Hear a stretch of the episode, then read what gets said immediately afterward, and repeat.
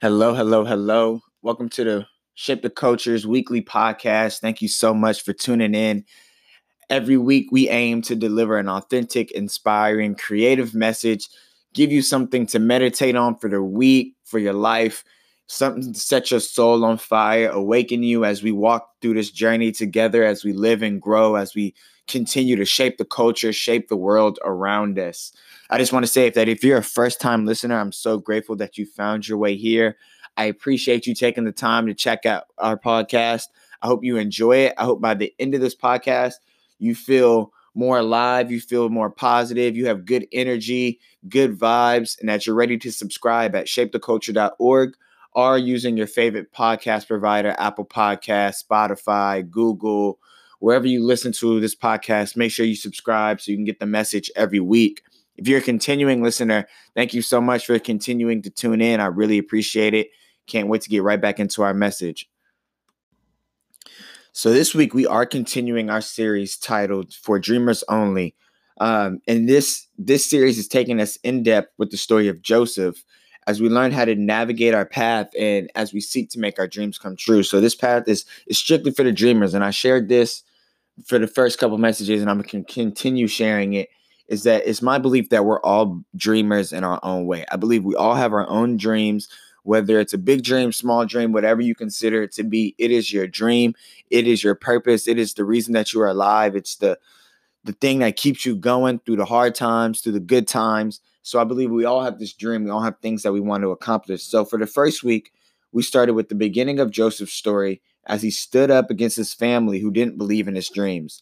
And, you know, this showed us how important it is for us to protect our dreams, even through the doubt and the disbelief, because we have to be willing to hold our dream close, even when people, other people doubt and disbelieve us.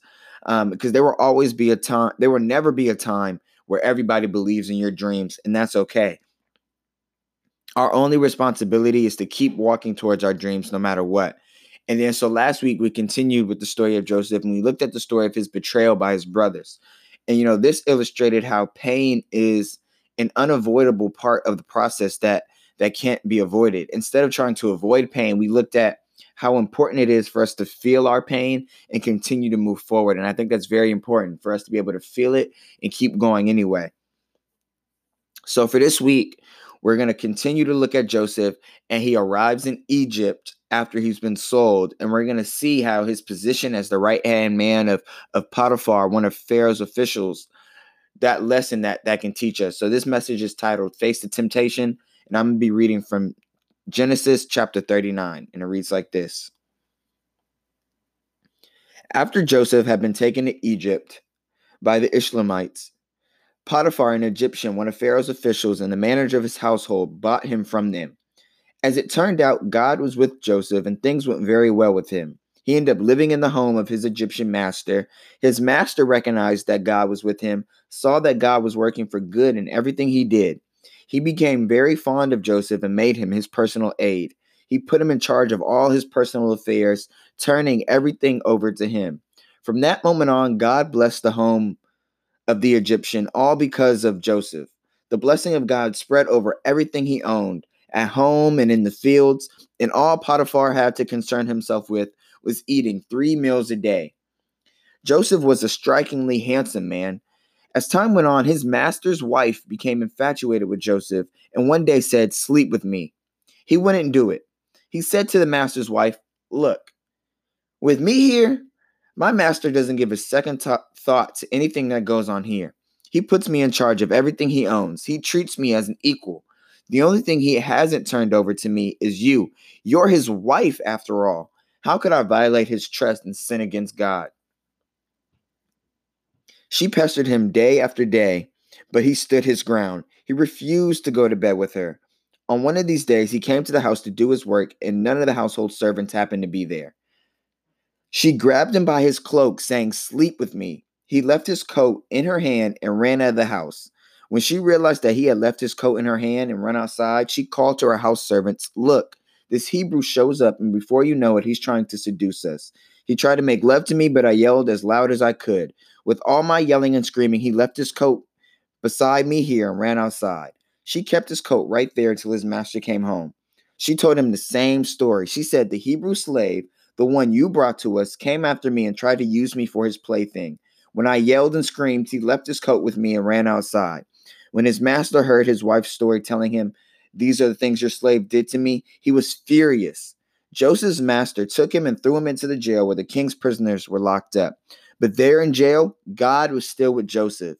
He reached out in kindness to him. He put him on good terms with the head jailer. The head jailer put Joseph in charge of all the prisoners. He ended up managing the whole operation. The head jailer gave Joseph free rein, never even checked on him because God was with him. Whatever he did, God made sure it worked out for the best.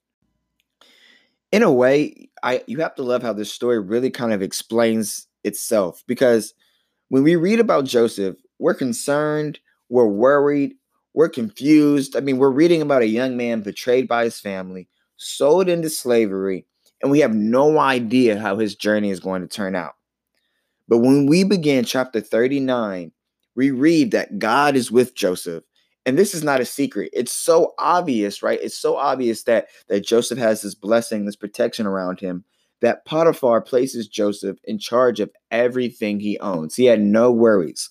And I believe this is an excellent il- illustration of how swift our recovery and our come up can come. Because, like I talked about last week, even when we're low and we believe that we're down and out, God is with us. There's a plan and a purpose waiting for us on the other side. And this is a fact that we have to be able to muster up belief in ourselves and we have to be able to believe it so others can believe it as well. And what we can also believe as a fact that with every new level we reach and the higher we climb, temptation will be there to follow. And temptation is an interesting battle we encounter time and time again because it's not like pain that we talked about last week, where it can necessarily cause us physical discomfort or even emotional discomfort, but it does have an effect on our emotional, mental, and spiritual well being, just our emotional health, our mental health, our spiritual health. It can have an effect on that. When we're facing temptation, many times we're facing something that impacts our character. And we see this in the story of Joseph because he was tasked with overseeing all of Potiphar's household. He was a right hand man to somebody in the royal family. And the only thing Potiphar considered to be off limits from Joseph was his wife. But it really is so interesting that even when God is with you, when you're walking out your process, when you're moving with faith, temptation to go the other way will always come. We're going to be pressured to fall off our path. We might even start to believe that when we do this, nothing will happen to us. I have to believe that that's a thought Joseph had that, you know, like, wait a minute, I'm royalty right now. Like, I can do whatever I want. So if Joseph had chose to go the other way, he would have rationalized it. We have a way of rationalizing our temptations at times. And we read that his temptation put him in a dangerous position. Joseph said it himself. Potiphar had given him everything, he was in a position of power. So I can only imagine that at a certain point, yes, Joseph considered giving himself in. He might have thought that he could get away with sleeping with his master's wife. He might have thought that she wouldn't tell anybody and nobody would find out. Our Joseph might have considered the fact that either way it goes, he was going to be in trouble. So why not just give in in full for the temptation?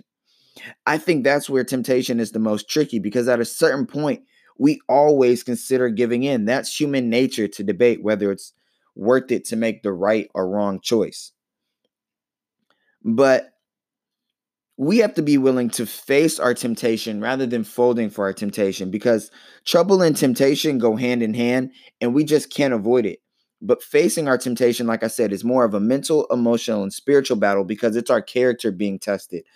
Joseph might have had one thing correct that trouble was coming no matter what, but he understood the decisions he made would influence the outcomes.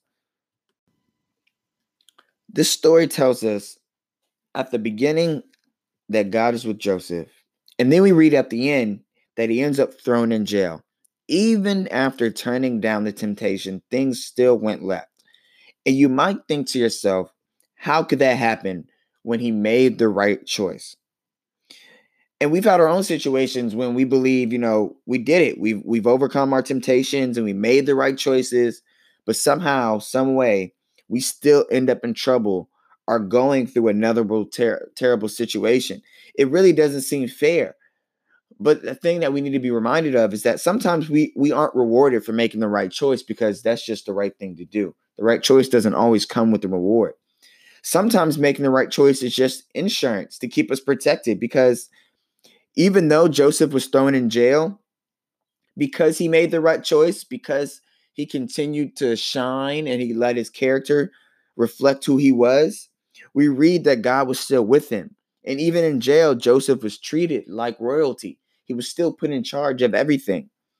Facing our temptations helps prove to ourselves that we're ready and capable of handling achieving our dreams. Because as dreamers, not only do we have a responsibility to protect our dreams, but we have to be able to handle what comes from making our dreams a reality. Because just like in the story of Joseph, it's a perfect illustration of how toxic people and situations will attempt to cling to you when you're making strides in the world and following through with your plans. When God is with you, people want to be with you too. But not everybody is meant to be with you, and not everything is always for you.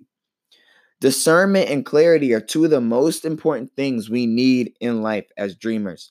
We have to be able to see through the temptation, be prepared for the trouble that's coming, and be confident that we can make the right decision no matter what. The decisions you make represent your character. If we decide to fold for our temptation, I honestly believe that we delay access to our dreams. We hold ourselves back instead of propelling ourselves forward.